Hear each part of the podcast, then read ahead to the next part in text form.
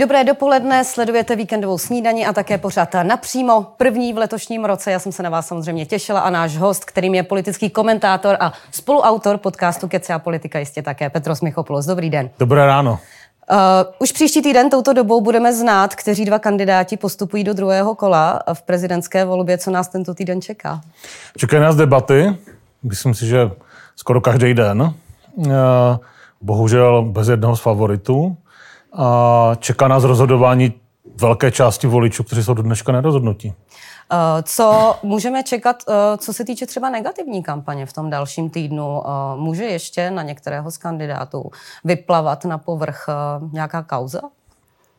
Tak v tom posledním týdnu před tím prvním kolem se bude rozhodovat nějakých 25% voličů, což samozřejmě svádí k tomu, aby na sebe rozpoutávali negativní kampaně a snažili se z toho koláče těch voličů urvat co největší množství hlasů. Takže já čekám, že nějaké negativní kampaně budou a už ten minulý týden byl takový ostřejší oproti té předchozí kampani, takže já si myslím, že negativní kampaň bude určitě. Bude, mohlo by to být něco, co by opravdu ve veřejném prostoru hodně rezonovalo, že by to opravdu byla velká kauza, když to tak řeknu? To tě se těžko odhaduje. Mm, eh, samozřejmě netušíme, co Andrej Babiš má připravené na závěr kampaně co, proč do těch debat nechodí a co si připravil na tu poslední debatu. Uh, takže je otázka, jestli to bude bomba, nebo spíš nějaký soustavný tlak negativní, to uvidíme. Pojďme v tuto chvíli hovořit o, o největších favoritech podle o, posledních průzkumů veřejného mínění. Mezi nimi je samozřejmě Petr Pavel, Danuše Nerudová, Andrej Babiš. E, když si vezmeme vlastně o, ta negativa, proti kterým oni se vymezují, která vysvětlují, pojďme si je vzít po pořádku. Petr Pavel a vlastně třeba jeho postgraduální studium. Jak se mu daří vysvětlovat, zda studoval nebo nestudoval na špiona? Já si myslím, že e, důležitější než to, jak se mu to daří, je, že to vůbec dělal a že měl vlastně štěstí v tom, že ta negativní kampaň s tímhle tématem přišla loni v létě, kdy ještě moc lidí tu kampaň nesledovalo. A on měl relativně velký, velký prostor k tomu, aby se k tomu vyjadřil. Začátku se mu do toho moc nechtělo a nakonec, nakonec se k tomu odhodlal. Eh, a tím, že to je s takovým velkým odstupem od těch voleb, tak vlastně to asi na něj nemělo moc velký negativní vliv. Zatímco ta negativní kampaň proti třeba Danuši Nerudové už je hodně blízko té kampaně, té, té, těch voleb, toho termínu a už toho prostoru není moc. A ona se taky k tomu postavila trošičku jinak než, než Petr Pavel, takže uvidíme, jak velký dopad to na ní bude mít. Jak se to daří právě třeba Danuši Nerudové vysvětlovat eh, zejména tedy tu kauzu rychlostudentů na Mendlově univerzitě v době, kdy eh, ji ona vedla?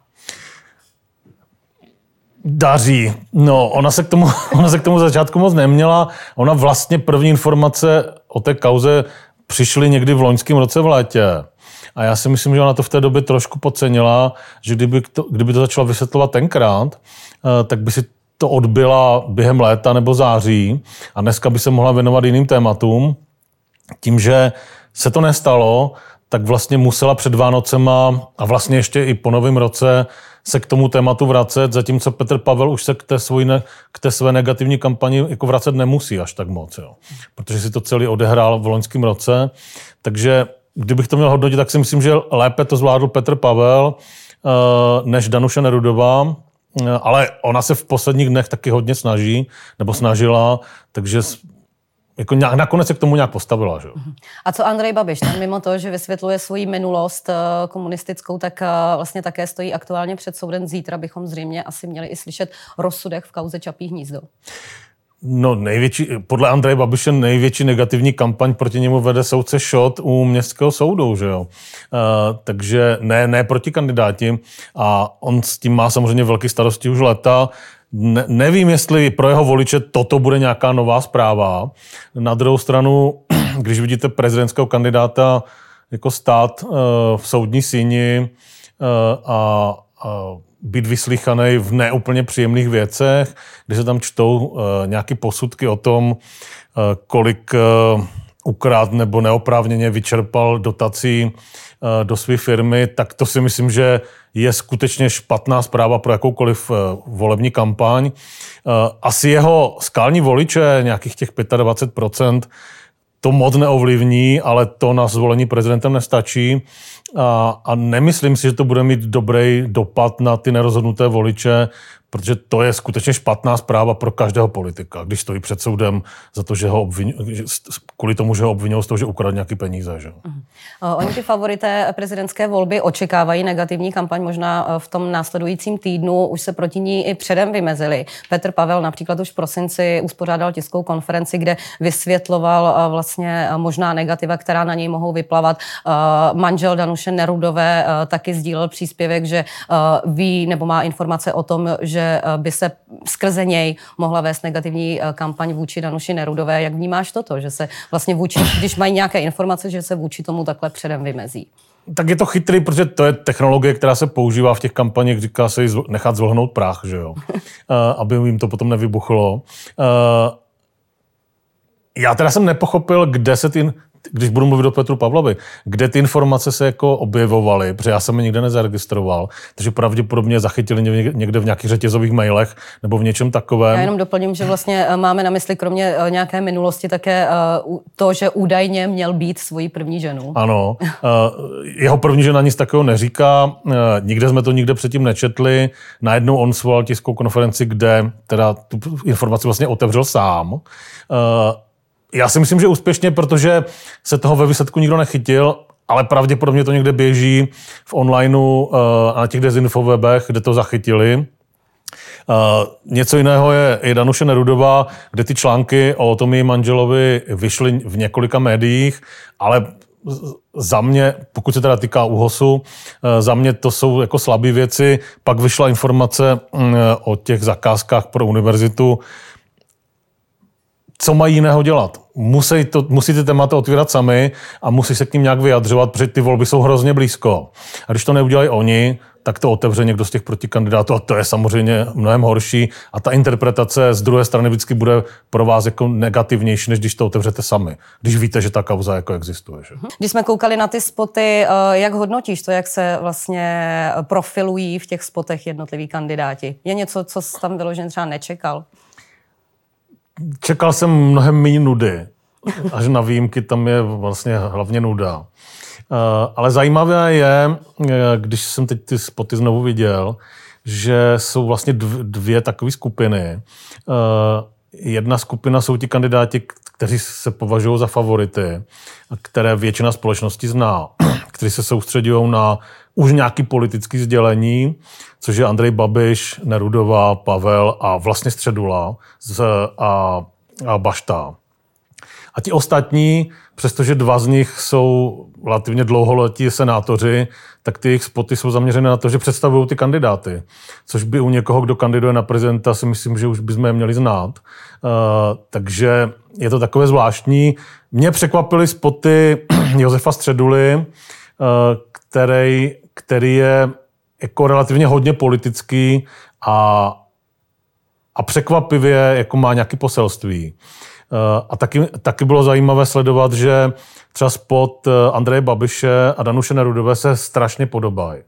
Že rozdíl je jenom v tom, že Andrej Babiš má černobílou verzi Danuše Nerudová má barevnou, ale vlastně tím, tím, eh, tím přístupem k tomu sdělení jsou si hrozně podobné. A, a samozřejmě Jaroslav Bašta, který se rozhodl, že půjde ostře jako do, konfrontační, do konfrontačního spotu s tím odvoláváním té vlády a s těma věcma. Eh, ty ostatní, ty ostatní spoty jsou jako nudné a vlastně nezajímavé, protože jestliže někdo seděl čtyři roky v Senátu a má potřebu říkat, kdo je, tak to samo o sobě říká, jak tu politiku dělá. A, a pak je tam samozřejmě ten, to, to, ta poslední část, jako divíš, zima a tak, což jsou jako úplně nudné klipy, kde se vlastně jako kde vlastně nic není, že jo, jako. Takže celkově všechny ty, ty spoty, všech devět těch spotů jsou vlastně nudný. Nic tam nebylo úplně extrémně zajímavého, snad kromě pochodu Josefa Středuly na hrad s dešníkama. Čekal jsem od toho trošku víc kreativity, která jsem asi díky tomu, že ti lidi nechtěli riskovat, tak a sadili na jistotu, tak se tam nakonec neobjevila, ale jinak je to profesionálně zpracované. Takže co? Když hovoříš o kandidátech, kteří se vlastně eh, letos uchází o post hlavy státu už po druhé, eh, naposledy kandidovali v roce 2018, tak nedá se to vnímat spíš jako třeba jejich kampaně do Senátu, protože eh, průzkumy jim příliš nepřejí, já si myslím, že u těch dvou, kteří opakují tu kandidaturu, jistě, ale já bych tím ještě přidal několik dalších. Já si myslím, že úplně stejně k tomu přistupuje Zima, Diviš, uh, nevím, jestli Josef Středula. Uh, já, jsem, já si myslím, že když už jsme někomu jednou řekli, že ne, že ho za toho prezidenta nechceme, uh, tak by se to už opakovat nemělo. Jo? Že už ten průzkum bojem jako provedli, těch, tento období pěti let není tak dlouhé uh, a že by se ty opakované kandidatury, těch, ti lidi by se toho měli jako vzdát. Jestli do toho jdou, je to jejich rozhodnutí, jejich peníze. Samozřejmě pak se nabízí otázka, co teda jako Marek Hilšer ty čtyři roky v tom Senátu dělal, když musí mít spot, ve kterém se vlastně představuje, jako kdyby byl nový kandidát. Uh, asi oba dva se tou politikou zabýváme každý den. Já si teda nepamatuju nějaký jako uh, zázračný momenty v posledních čtyřech letech v, senátorské kampa- v senátorském životě Marka Hilšera. U, u, u Fischera je to trošku něco jiného, ale i tam uh, si myslím, že Eh, jako není důvod tu kandidaturu opakovat. Je to jeho rozhodnutí, uvidíme, jak dopadne. Já si myslím, že to nebude žádný velký zázrak. A ty ostatní, jak Zimu, tak, tak uh, Diviše, jako trošičku podezřívám z toho, že jenom kopírujou ten model těchto dvou z minulých voleb. Pojďme to zkusit do Senátu, teda na prezidentskou volbu. Když to nevíde, zkusíme prostě Senát. To mi nepřijde úplně jako fair. Uvidíme, jestli, jestli teda budou kandidovat a pak bychom se jich měli teda zeptat, jako proč to dělají takhle. Jako jo. Protože dostávají zadarmo prostor v médiích, dostávají zadarmo prostor uh, uh, v veřejnoprávní televizi a není to si myslím, že úplně, úplně správný postup a, já věřím tomu, že ti voliči se k tomu takhle postaví, že to takhle pochopí taky. Co eh, programové priority některých kandidátů? Už si tady vyzdvihoval, že eh, Jaroslav Bašta slibuje odvolat vládu, ať je to ústavní nebo není. Potom například tady máme Josefa Středulu, který eh, tady slibuje právo na téměř na všechno, včetně mobility a internetu. Nepletou si třeba ti kandidáti trochu volby? Já si myslím, že trochu ano, ale každý z jiného důvodu. Jo. Jaroslav Bašta uh, zastupuje v té kampani SPD. Jaroslav Bašta zastupuje v kampani SPD uh, a SPD potřebuje se v té kampani zviditelnit, protože si nemůže dovolit, aby jejich kandidát měl 2 nebo 3% když ta strana získává standardně kolem 10. Uh, u Josefa Středu je to trošičku něco jiného. Ale ano, tyto, tyto dva spoty jsou jediné, které splňují nějaký politický kritéria. Mají politický obsah, jak u Středuly, tak u Bašty.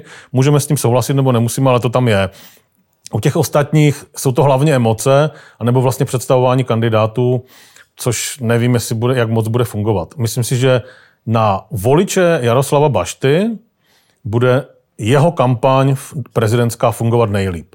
Protože on říká přesně to, co jeho voliči chtějí slyšet a co si jeho voliči myslí. Eh, když eh, vezmeme eh, kandidáty, kteří jsou podpoření koalicí spolu, tak vlastně mezi nimi není Marek Hilšer. Mnohé to překvapilo. Jak vlastně tento vzkaz číst? Já si myslím, že ho se dá číst několika způsoby. Za prvé je to určitě ocenění práce Marka Hilšera v Senátu. A za druhé důvěra koalice spolu v jeho šance tím prezidentem se stát, nebo aspoň postupit do druhého kola. Já si myslím, že to je pragmatické vyhodnocení situace.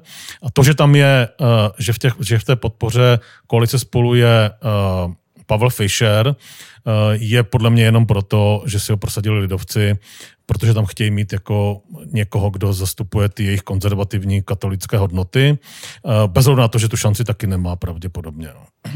Ty už si to sám zmiňoval, že nerozhodnutých voličů je podle průzkumu možná i více než 25%, více než čtvrtina. Podle čeho se nakonec budou rozhodovat a kdy vlastně k tomu finálnímu rozhodnutí u nich může dojít?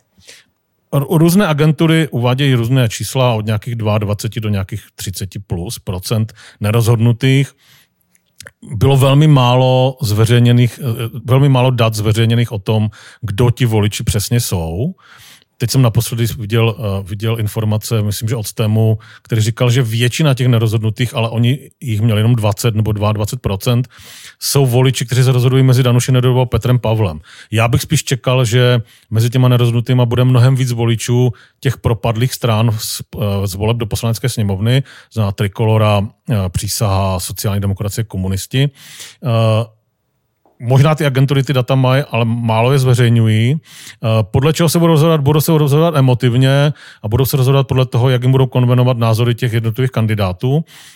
To znamená, já předpokládám i, i vzhledem tomu, jak vidím kampaň Jaroslava Bašty, že, že voliči SPD, volného bloku, trikolory, možná přísahy, kteří jsou dneska nerozhodnutí, tak se budou rozhodovat podle toho, jaké jsou jejich politické názory a ty pro ně bude zastupovat Jaroslav Bašta. Uh, u těch ostatních tím myslím třeba Danuše Nerudová Petra Pavla, pokud jsou jejich potenciální voliči mezi rozhodnutýma, tak se budou rozhodovat podle závěrečné fáze kampaně, podle toho, jak, bude, jak jednotliví kandidáty zasáhne případ na negativní kampaň a jak se budou prezentovat v těch televizních debatách.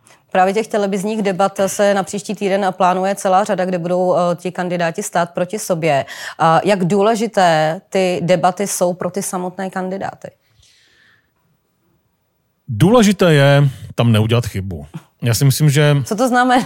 v tom finále, na posledních pět, šest dnů, teď a potom posledních pět, šest dnů před tím druhým kolem, uh, nesmíte jako zaškobrtnout, nesmíte ztratit nervy, nesmíte ztratit glans, musíte působit na ty, na ty nerozhodnuté voliče jako budoucí hlava státu.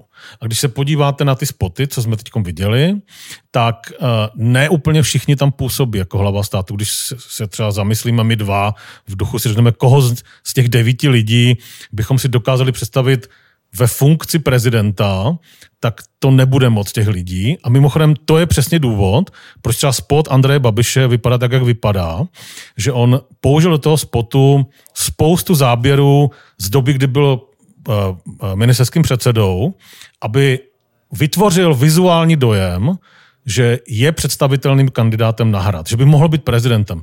Má tam prostě záběry z OSN, záběry z Evropské rady, z jednání s různýma politikama světového formátu.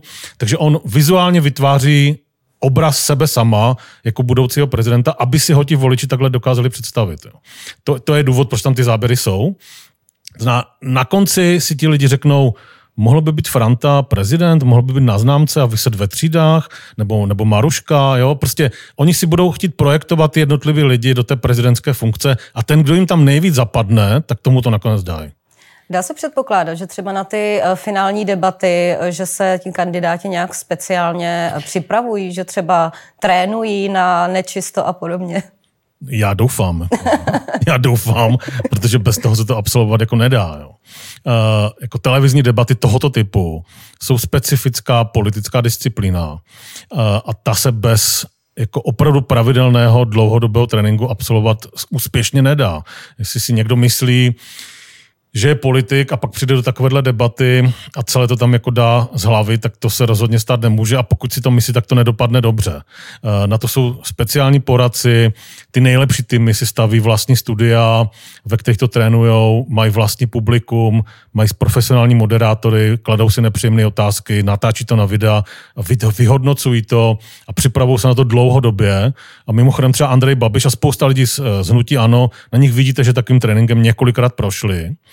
Eh, a ten, kdo chce úspěch v takovéhle důležité volbě, jako je prezidentská, tak bez takového tréninku se tím prezidentem stát nemůže. Miloš Zeman to mimochodem absolvoval jako desítky krát jo, v minulosti, takže pak se to vždycky projeví. Jo, nemůžete jít na olympiádu a nebýt natrénováno a prezidentská volba je v politické volbě jako olympiáda. Že jo. A když hovoříme o Andreji Babišovi, tak eh, ten do předvolebních debat programově nechodí. I ho za to jeho protikandidáti kritizují. Zatím to vypadá, že jedinou eh, debatu, kterou absolvuje před prvním kolem prezidentských voleb, je debata, kterou budeme vysílat 12. Eh, ledna na Nově. Je ta jeho neúčast v těch debatách v jeho případě chyba? No, vzhledem tomu, že se k tomu rozhodl, tak si myslím, že to vyhodnotil tak, že to není chyba. Uh, to, že tam nechce chodit, je odrazem toho, že toto je format, který mu osobně nevyhovuje, za, což pravděpodobně mají odzkoušené v nějakých testech a taky v, těch, v nějakých debatách už v minulosti byl. Uh, on se určitě bojí toho soustředěného tlaku všech kandidátů proti němu, to je logické. A bojí se podle mě toho, že by takový tlak jako neustál, ztratil by glánc a vypadl by z té role, kterou teďka hraje poslední měsíce, to znamená, představte si mě jako prezidenta. Ve chvíli, kdy tam začne pištět na ty lidi, řvát, eh, rozčilovat se, mluvit prostě nečesky, eh, tak takového prezidenta nikdo nechce. A on nechce těm voličům, hlavně těm nerozhodnutým, připomínat, že takový Andrej Babiš ve skutečnosti je. Proto se chcete té konfrontaci co nejvíc vyhýbat. To je jedna věc. A druhá věc, určitě mu nevyhovují formáty, ve kterých je publikum, protože to je stresující a málo kdo to dobře zvládá a je tam vždycky nějaký moment překvapení, který on nedokáže ovlivnit a mít pod kontrolou, takže proč se mu jako nevyhnout, když to jde, že jo? Lze někoho z těch kandidátů označit za černého koně voleb? Je jim například Karel Diviš, tak jak o něm hovořil prezident Miloš Zeman. Teď nevíme akorát, jestli mu nechtěli jenom uštědřit polibek smrti. Já si myslím, že ne, že naopak Miloš Zeman to udělal velmi chladnokrevně, protože Miloš Zeman je si vybral jako hlavního favorita pro sebe Andreje Babiše. E, to je kandidát, který on bych chtěl na hradě. To znamená vypouštěním těchto pochval na kandidáty, o kterých on zjevně ví, že nepostoupí nikdy do druhého kola, tak čím víc tyhle kandidáti uberou těm skutečným favoritům, tím větší šance jsou Andreje Babiše. Takže on tady to, to poselství, které udělal v tom rozhovoru, udělal naprosto chladnokrevně a udělal to ve prospěch Andreje Babiše. Protože každý hlas, který získá Zima, Diviš, Hilšer, Fischer, tak jsou hlasy, které nedostane eh, Petr Pavel nebo Danuše Nerudová a tudíž tím pomáhá Andrej Babišovi. To je jako, z jeho strany je to velmi jednoduché. Poslední otázka ve stručnosti. Typnul by si, stroufnul by si typnout, kdo se nakonec dostane, probojuje do druhého kola?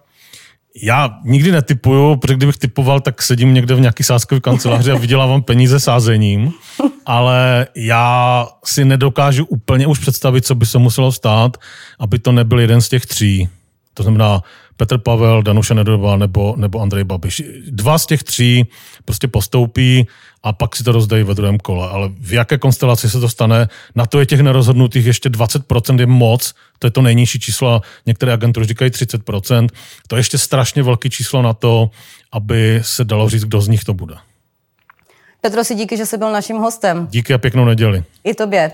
A pěknou neděli přeji i vám. A my se spolu znovu uvidíme ve čtvrtek 12. ledna, kdy v 17 hodin a ve 20 hodin vysíláme debaty s kandidáty v prezidentských volbách, takže nezapomeňte, že předtím, než si prezidenta vyberete ve volbách, si ho vyberete na nově. Naschledanou.